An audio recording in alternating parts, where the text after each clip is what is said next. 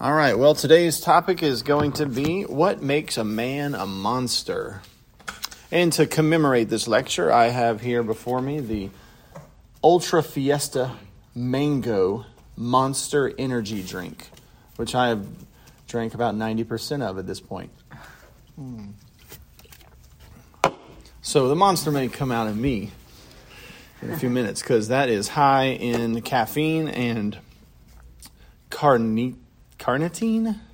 I don't know what that is. Taurine. Probably an alternate sugar. These are things that are most certainly bad for you.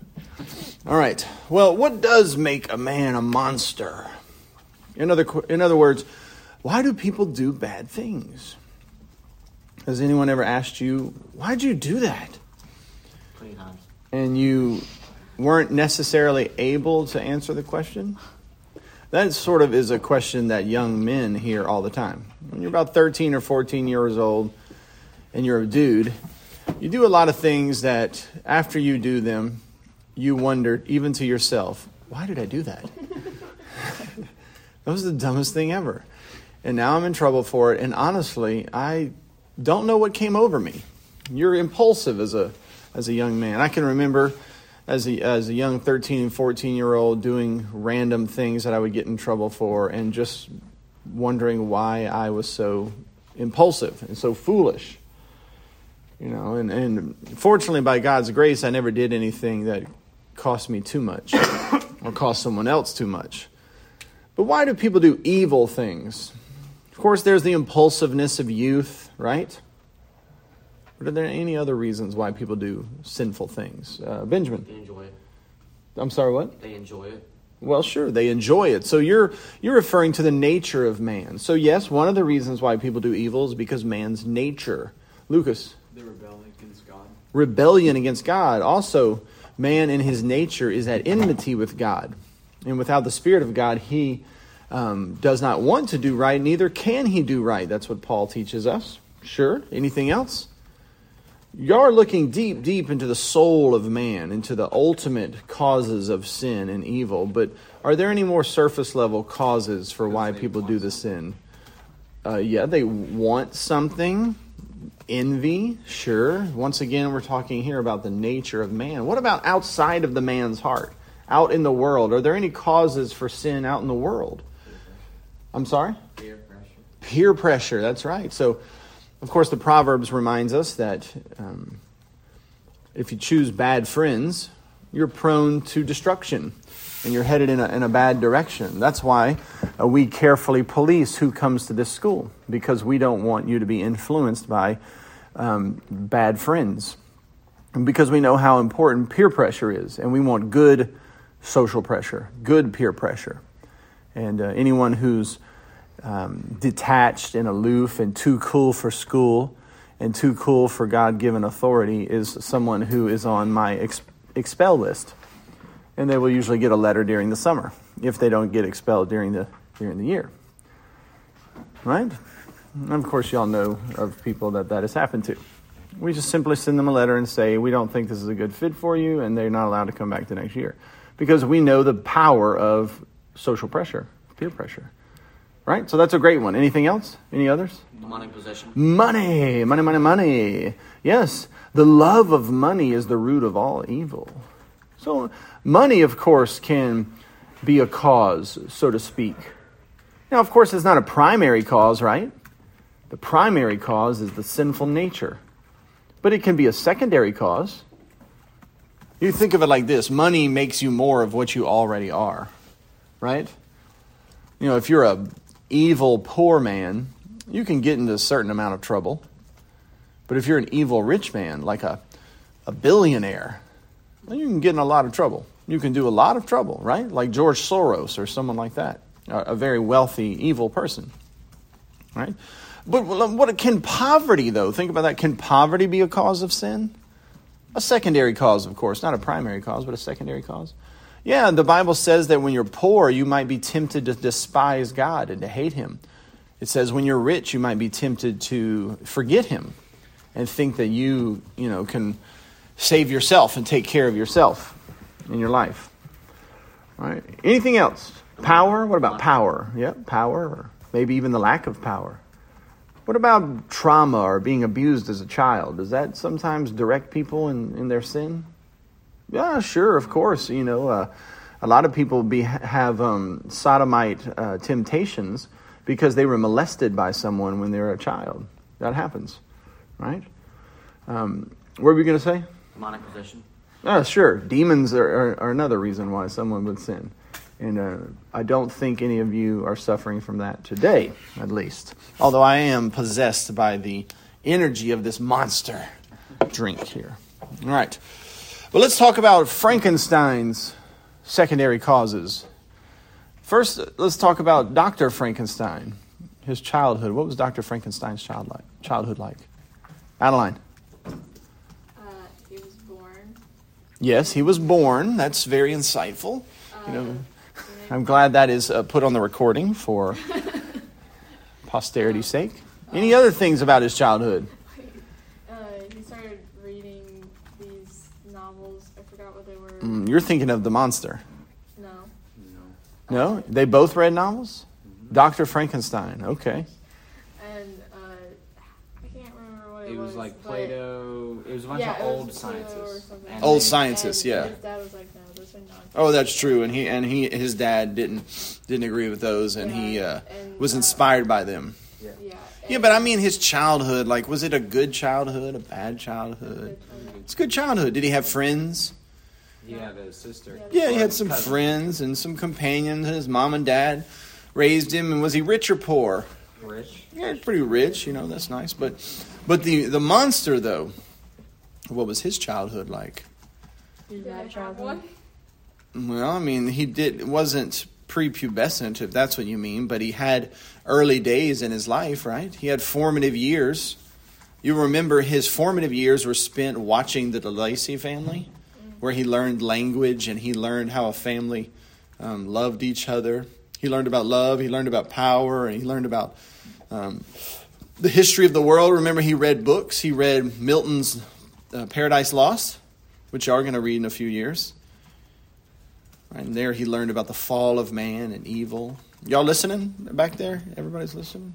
And he read Plutarch's Lives, which you are going to read next year. We were, we Or you already read that? well, we read the first half. You read part of it. And those are tales of, of virtuous people where he learned virtue and whatnot. He read a love story that was popular in the Romantic age. Right? He had a good he had a good education. Did he have any friends though? No. No. Why not? Because it was an ugly green monster. Because he's ugly. That's right. Interesting. The De Lacey father, though, was nice to him for a little while. Why? Couldn't see him. Because he was blind. That's right. But eventually, what happened?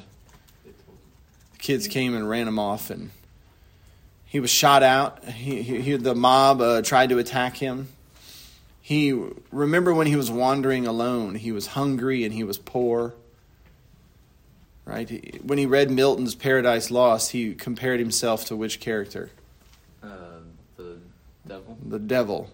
That's right. So, do you think that had an impact on the fact that he went on murdering rampages later in life? Probably. Yeah. Probably. All right. Now, let's let's go into the philosophy of Mary Shelley and the Revolution and the Enlightenment, humanistic philosophies that they held. What's she trying to say? She's trying to say that sin comes from what? Environment. the environment. That's right. You know, she she presents the monster as a blank slate, neutral, and it's because of the trauma and the oppression and the violence and the bullying that he experiences that he becomes evil. Right? Uh, this, of course, comes from what philosopher? What French philosopher that you are recently uh, been familiarized with?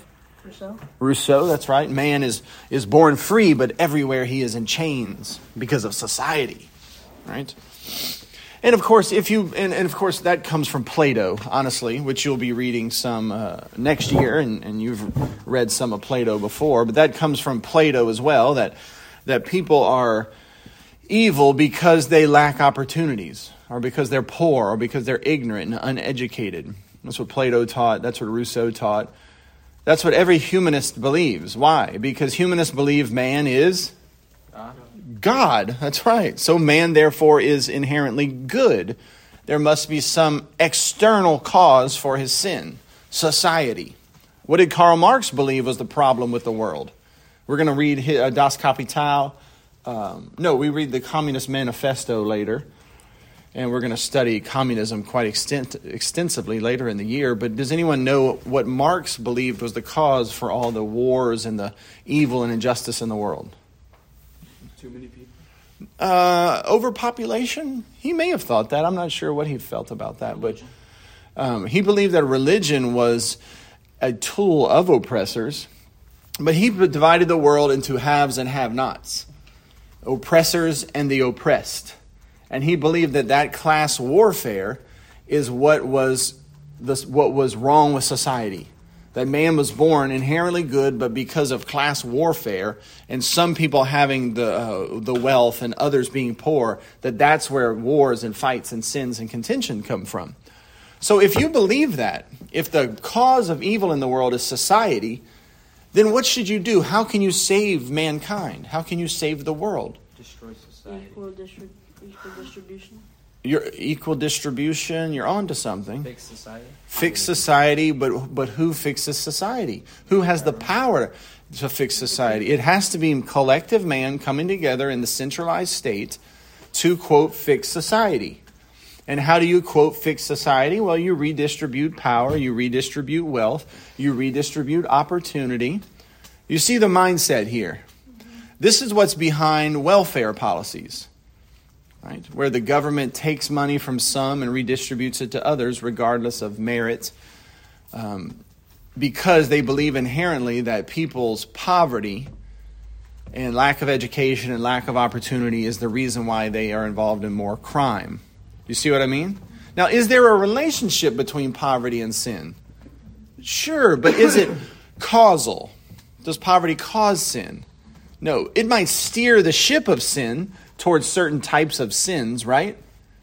But it doesn't, it's not the engine of sin. You see what I'm saying? Yeah. Yes, Jada? Makes sense?